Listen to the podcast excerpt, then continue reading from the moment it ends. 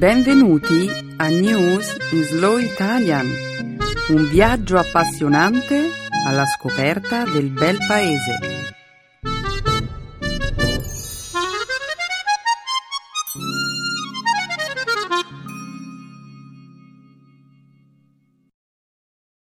Oggi è giovedì 23 ottobre 2014. Benvenuti a una nuova puntata di News in Slow Italian. Un saluto a tutti i nostri ascoltatori. Benvenuti alla trasmissione. Oggi parleremo della caccia a un misterioso sommergibile che si sta svolgendo in questi giorni nelle acque svedesi. Commenteremo poi uno storico progetto di revisione della dottrina cattolica e la reazione del Sinodo dei Vescovi a tale proposta. Più avanti vedremo come un innovativo trattamento basato sulla rigenerazione del midollo spinale abbia permesso a un paralitico di camminare nuovamente.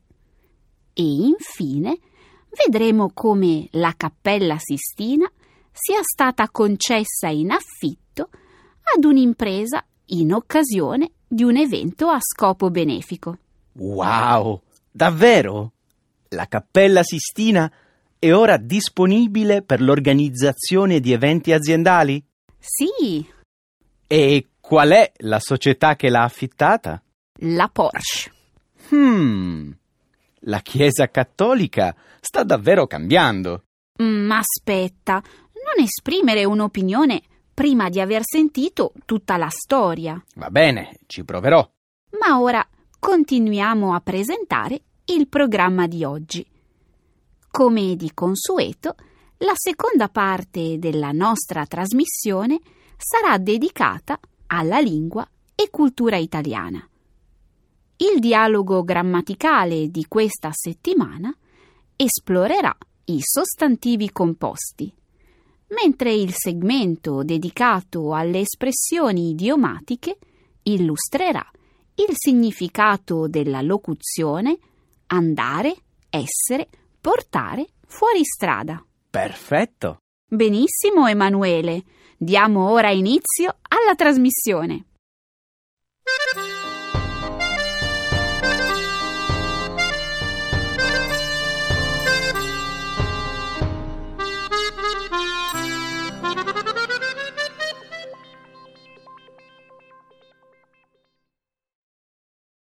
Mezzi della marina svedese a caccia di un misterioso sottomarino straniero a largo di Stoccolma.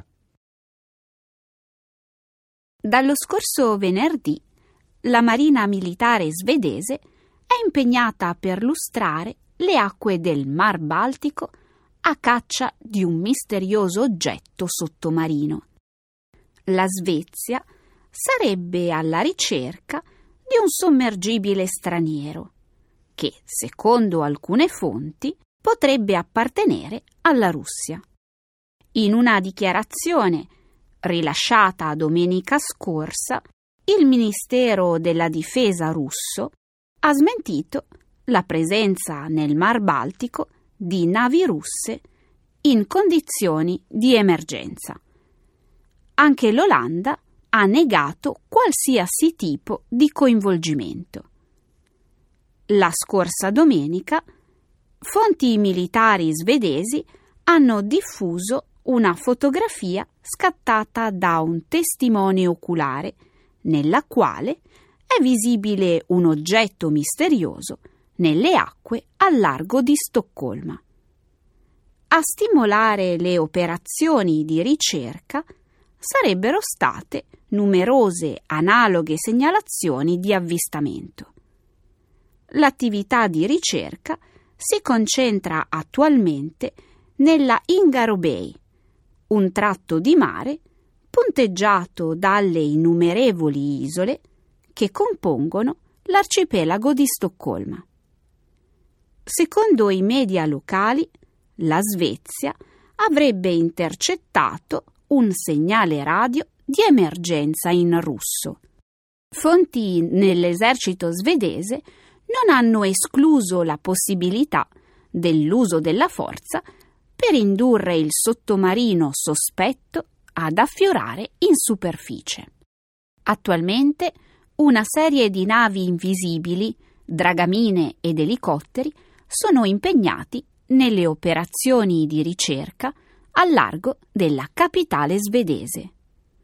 Si tratta del più imponente spiegamento di forze messo in atto in Svezia dopo gli anni Ottanta, quando, in epoca di guerra fredda, le notizie relative agli avvistamenti di sottomarini sovietici erano fonte di preoccupazione per la sicurezza del paese. Non mi sorprende che la Svezia sia così allarmata. Questo episodio risveglia ricordi risalenti agli ultimi anni della guerra fredda. A quell'epoca la Svezia era spesso impegnata a dare la caccia ai sottomarini sovietici lungo le sue coste. Il Mar Baltico era una zona di immensa importanza strategica e lo è tuttora Emanuele. E ora la tensione sta nuovamente salendo nel Baltico. I paesi della regione osservano con crescente diffidenza le ambizioni militari russe, soprattutto dopo l'annessione da parte di Mosca della regione ucraina della Crimea lo scorso mese di marzo. Quindi tu pensi che il misterioso sommergibile sia davvero hmm, un sottomarino russo? Mm, molti elementi fanno pensare che questo misterioso oggetto sia russo. Il mese scorso, ad esempio, la Svezia ha segnalato la presenza di due aerei da guerra russi nel suo spazio aereo. La Finlandia, la scorsa settimana, ha accusato la Marina militare russa di interferire in acque internazionali con l'attività di una nave finlandese impegnata in un progetto di ricerca ambientale. E la Nato, inoltre, ha intercettato numerosi jet russi in volo sul Mar Baltico. Sembra che negli ultimi tempi ci sia stato un aumento delle esercitazioni militari sia da parte russa che da parte della Nato. È logico nutrire sospetti circa le intenzioni della Russia nei confronti dei paesi confinanti, specialmente dopo quanto è successo in Ucraina. In effetti è difficile immaginare che qualsiasi altro paese che non sia la Russia, mandi dei sottomarini nelle acque dell'arcipelago di Stoccolma. Mi chiedo che cosa stessero cercando di fare. Beh, la missione di un sottomarino non è una cosa visibile, come una violazione dello spazio aereo. E questo ha tutta l'aria di essere un progetto che i russi volevano davvero mantenere segreto. Per questo io penso che non stiamo assistendo ad una semplice caccia al sommergibile. Si tratta di un'operazione di intelligence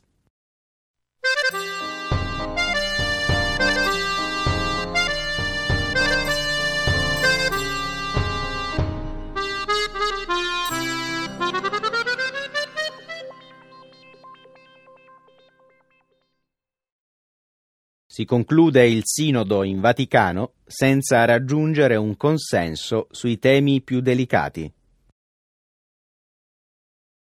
Si è concluso domenica scorsa in Vaticano un incontro nel quale, per due settimane, Papa Francesco e alcuni leader cattolici di alto livello hanno discusso l'evoluzione della famiglia moderna il sinodo si è concluso senza raggiungere un consenso su una serie di delicati argomenti.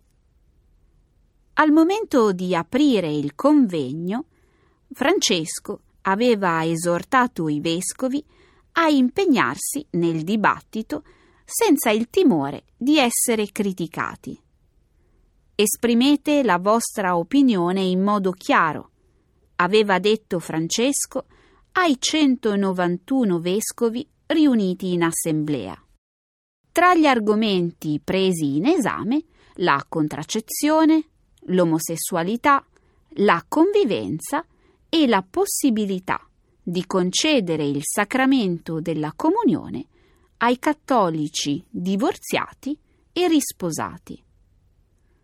Un rapporto preliminare diffuso il 13 ottobre e redatto da un comitato nominato da Francesco, sottolineava l'importanza di adottare un approccio conciliante verso le persone divorziate, nonché verso le coppie conviventi e le coppie gay e i loro figli. La versione riveduta del documento, elaborata nel corso del fine settimana, presentava tuttavia numerose modifiche, ridimensionando l'iniziale linguaggio orientato all'apertura sul tema degli omosessuali e delle coppie divorziate. La versione finale del documento ha ottenuto l'approvazione della maggioranza dei 183 vescovi presenti in aula nella giornata di sabato, ma non ha raggiunto la necessaria maggioranza qualificata dei due terzi. Papa Francesco voleva un dibattito aperto su alcuni temi controversi e, a quanto pare, ha raggiunto il suo obiettivo. Oh, senza dubbio. Io penso che questa sia stata una interessante occasione di dialogo per la Chiesa cattolica. Non è stato un dialogo, è stata una vittoria per gli elementi più conservatori della Chiesa. E invece sì, Emanuele, e il dialogo andrà avanti. E poi io penso che Papa Francesco sia il grande vincitore qui. Di fatto ha vinto la Chiesa nel complesso, perché oggi si parla nuovamente di alcune questioni estremamente delicate. Con uh, nuovamente ti riferisci al Concilio Vaticano II? Sì, quegli incontri nei primi anni del 1960, 1960 contribuirono a cambiare le pratiche di culto della Chiesa, il ruolo dei laici e i rapporti con le altre fedi. Oh, tu stai già pensando al prossimo incontro, il sinodo ordinario del 2015. Sì, e ai 12 mesi di dibattito che ci saranno prima che abbia luogo la parte decisionale del sinodo del prossimo anno. Il fatto stesso che si discuta di questi temi segna un importante successo per questo Papa riformista. Beh, forse è stato un po' prematuro pensare che sarebbe stato facile riscrivere la dottrina sociale della Chiesa su cose come il divorzio e l'omosessualità. In ogni modo, dopo duemila anni di teologia dogmatica, mi sembra che i cambiamenti che stanno prendendo forma nella Chiesa cattolica siano piuttosto rivoluzionari.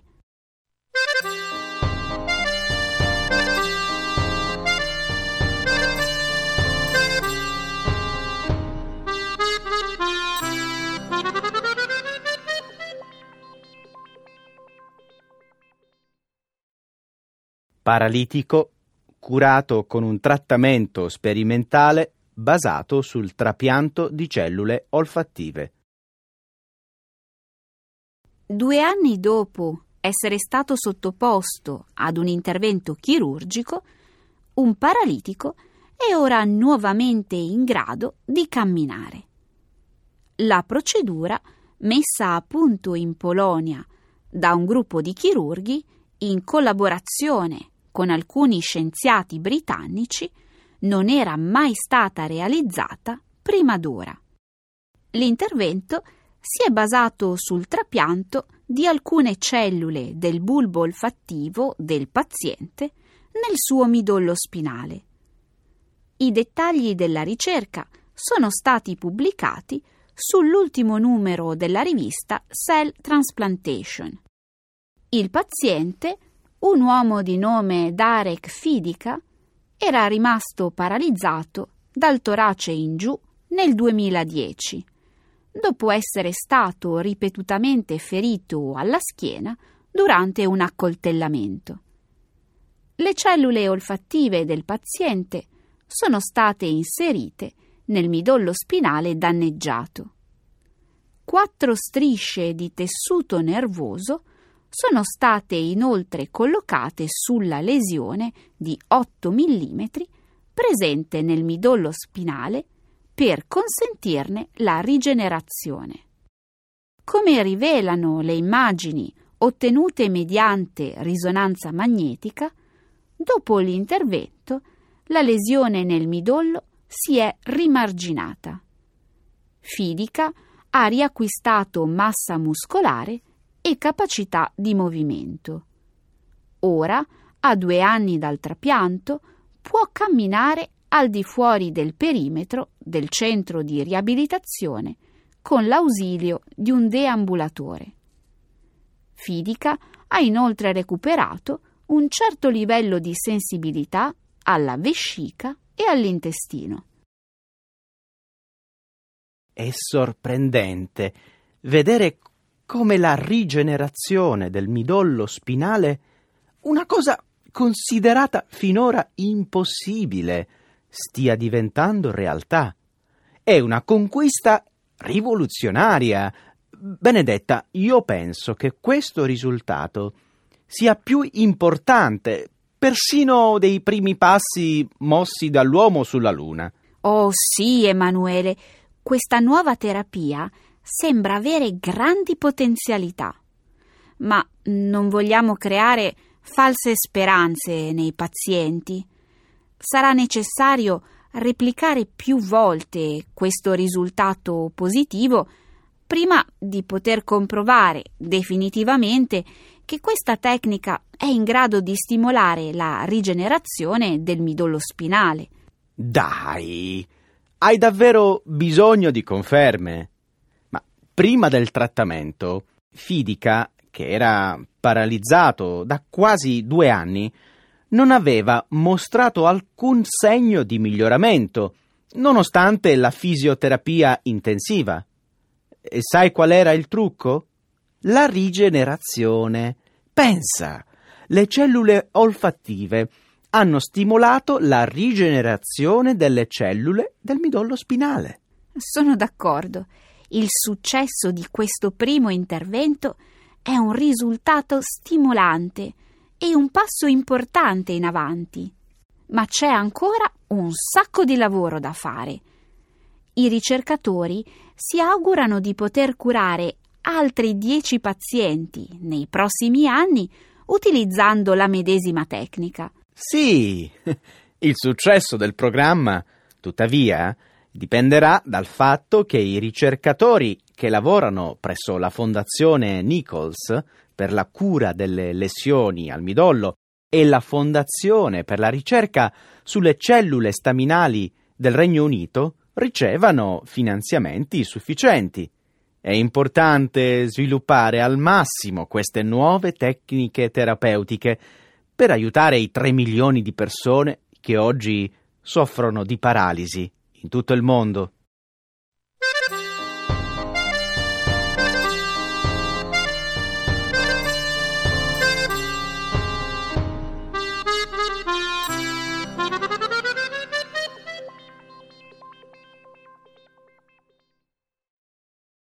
Il Vaticano affitta la Cappella Sistina alla Porsche.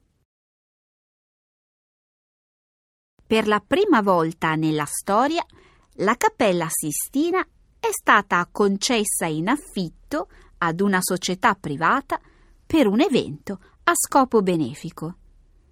Lo scorso sabato, 40 appassionati della casa automobilistica Porsche hanno avuto il privilegio di partecipare a una visita privata del Palazzo Apostolico del Vaticano, seguita da un concerto privato nella Cappella Sistina, tra i capolavori di Michelangelo e Botticelli.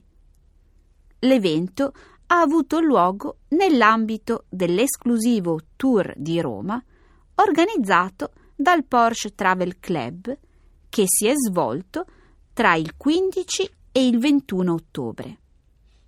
Il programma comprendeva inoltre l'accesso ai musei vaticani al di fuori dell'orario di apertura al pubblico, una visita alla residenza estiva del pontefice di Castel Gandolfo e un giro del lago di Garda al volante degli ultimi modelli Porsche. L'evento dello scorso sabato fa parte del progetto Arte per la beneficenza voluto da Papa Francesco. In questi giorni, infatti, il Papa sta aprendo al pubblico gli edifici del Vaticano con l'obiettivo di raccogliere fondi per le sue opere di beneficenza. Il Vaticano si augura che altre aziende seguano presto l'esempio della Porsche organizzando eventi simili. L'iniziativa si rivolge alle grandi aziende, alle quali si chiede di fare una donazione in cambio dell'uso esclusivo della Cappella Sistina. Il denaro viene poi trasmesso a una serie di enti benefici cattolici scelti dal Papa. Balli per i 16 anni, feste di Natale, cerimonie di nozze. Da oggi chiunque può affittare la Cappella Sistina. Eh, temo che il pubblico rimarrà deluso. Il Vaticano intende utilizzare la cappella esclusivamente per ospitare eventi artistici. E se qualcuno offrisse una grande quantità di denaro? Denaro che potrebbe poi essere utilizzato a favore dei poveri? Emanuele, la Cappella Sistina non è in affitto.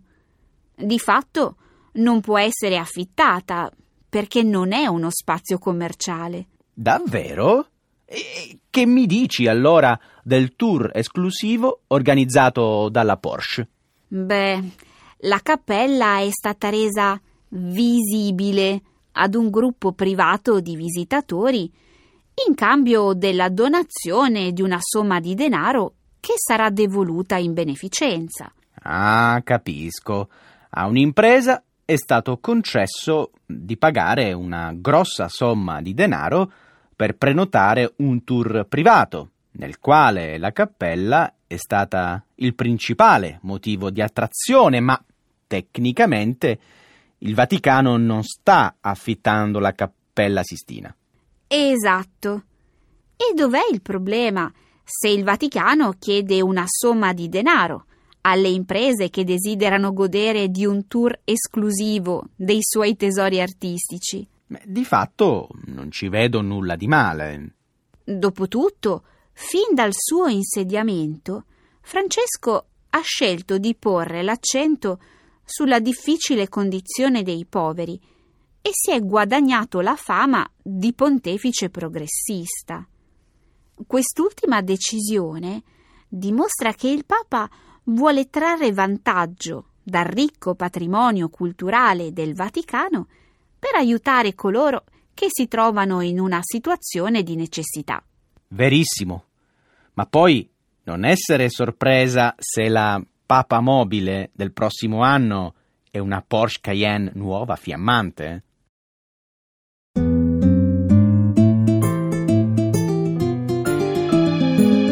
Adesso la grammatica. Per capire le regole di una lingua poetica.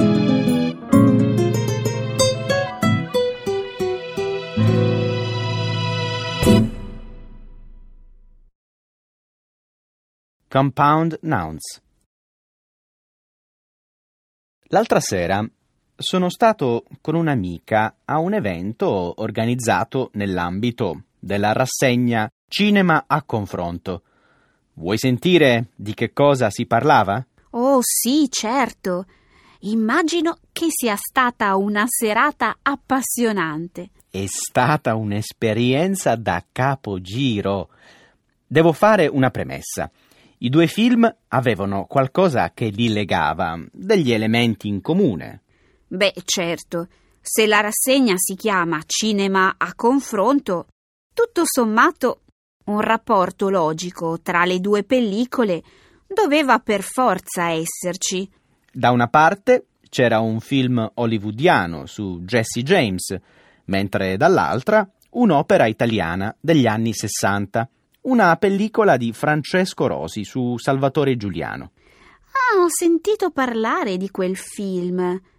Alcuni esperti sostengono che sia stato il capostipite del cinema politico italiano e, in quanto tale, una fonte di ispirazione per molti registi. È vero, il film è un capolavoro del genere neorealista. La narrazione non si svolge su base cronologica, ma si sviluppa seguendo un complesso intreccio di relazioni causali.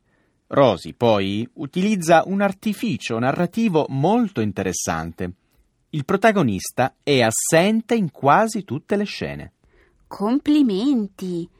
Il tuo commento è degno di un critico cinematografico.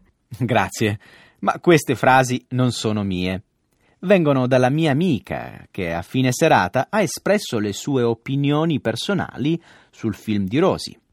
E tu, invece, che ne pensi del legame che unisce i due fuorilegge? Giuliano era un capo mafia, non è così?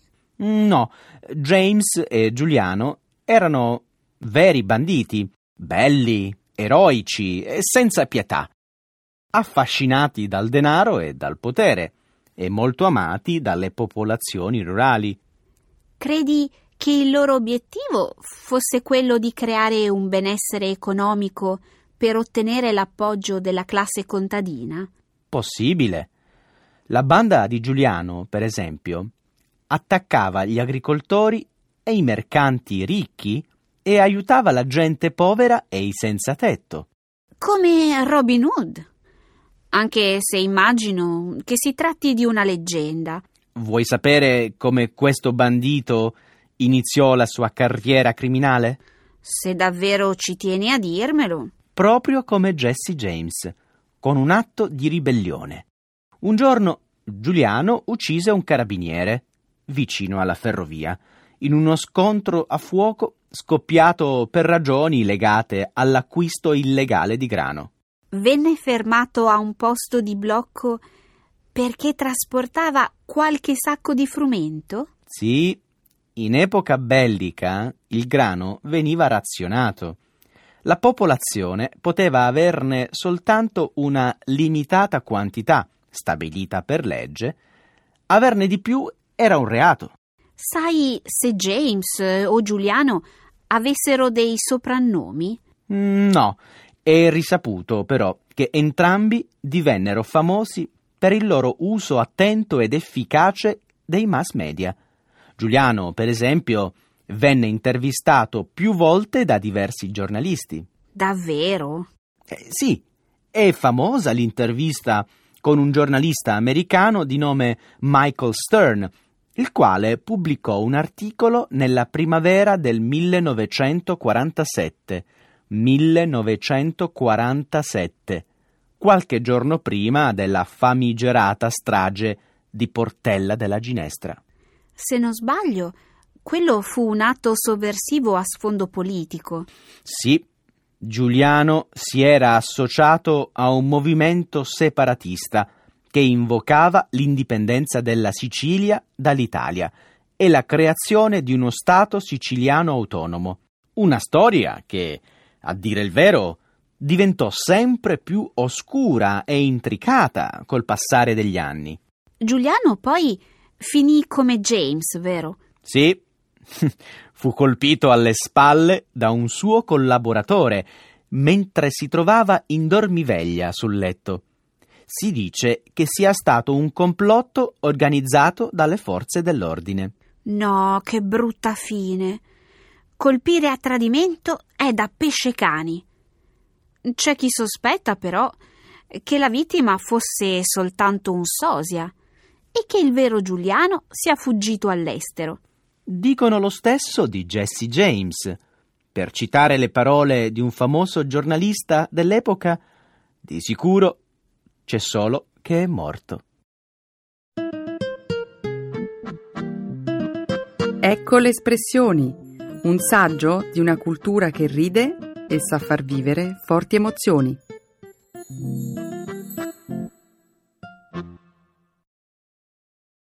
Andare, essere, portare fuori strada. To be way off, to be on the wrong track. Conosci il significato del termine parasite single? Hai detto parassita? Mi sembra di aver letto un articolo su Science che parlava proprio di un organismo scoperto di recente nella foresta amazzonica. Penso che tu sia andato fuori strada. Io mi riferivo a una cosa del tutto diversa. Oggi parliamo di un fenomeno sociale. Quindi parliamo di attualità e non di scienza. Va bene, allora hai ragione tu. Sono andato completamente fuori strada.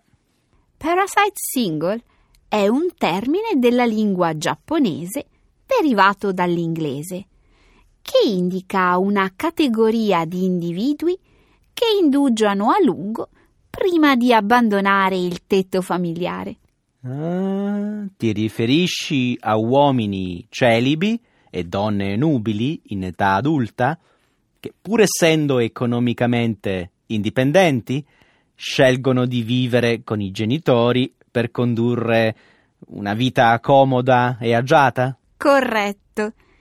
In America hanno coniato il nome di Boomerang Kids, mentre in Italia qualche politico ha pensato di chiamarli bambocci. Ma allora questo fenomeno non è presente soltanto in Italia, ma è comune anche in altri paesi. Beh, almeno sfatiamo un mito. Sì, però a differenza degli altri paesi, gli italiani vivono con i genitori molto più a lungo. Sei curioso di sentire qualche numero? Lo sai che vado pazzo per le statistiche. Nel 2011 in Italia quasi 7 milioni di persone under 35 vivevano ancora sotto il tetto di mamma e papà. Un numero questo che con ogni probabilità è destinata ad aumentare nei prossimi anni. Non vorrei portarti fuori strada con questo discorso, ma non pensi che dietro questa scelta ci siano dei fattori economici? Mm, non ne sarei così sicura. A dire il vero, alcuni studi indicano che la decisione di rimanere nella casa dei genitori avviene con più frequenza nelle famiglie a reddito elevato. Sì, ma io mi riferivo alla crisi economica, alla difficoltà di trovare lavori ben remunerati e con contratti a lungo termine. Adesso non portarmi fuori strada con le tue analisi economiche. Non credi che sia più interessante analizzare la dimensione culturale di questo fenomeno? Come preferisci. Rispondi allora a questa domanda. Se dovessimo assegnare il titolo di bamboccioni, chi vincerebbe questa gara? Le donne, vero? Sei fuori strada. Ti comunico che con un margine del 10% è proprio il genere maschile ad occupare il primo posto in classifica. Va bene, ammetto la mia sconfitta. Lasciami dire, però, che non c'è molta differenza. E poi sarebbe giusto che su questo podio salissero anche i genitori. Sì, hai ragione.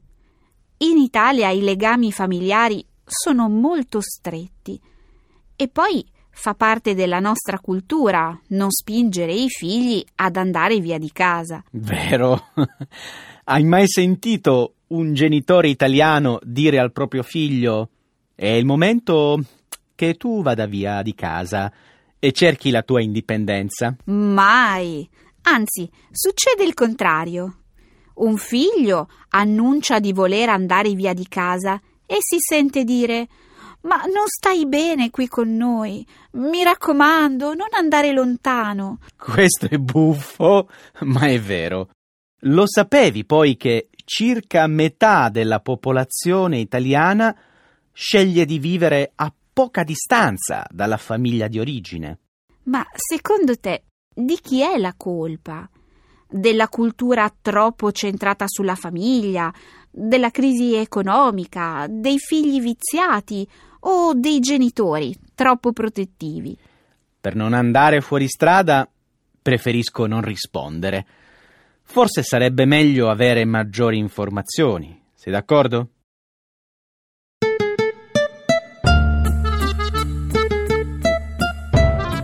Allora, Benedetta, dimmi la verità, quanto sei bambocciona? Io non sono per niente bambocciona, ma non andiamo fuori strada, Emanuele, è tempo di salutare i nostri ascoltatori. Ci sentiamo la prossima settimana con News is Slow Italian. Buona settimana a tutti, alla prossima! Ciao!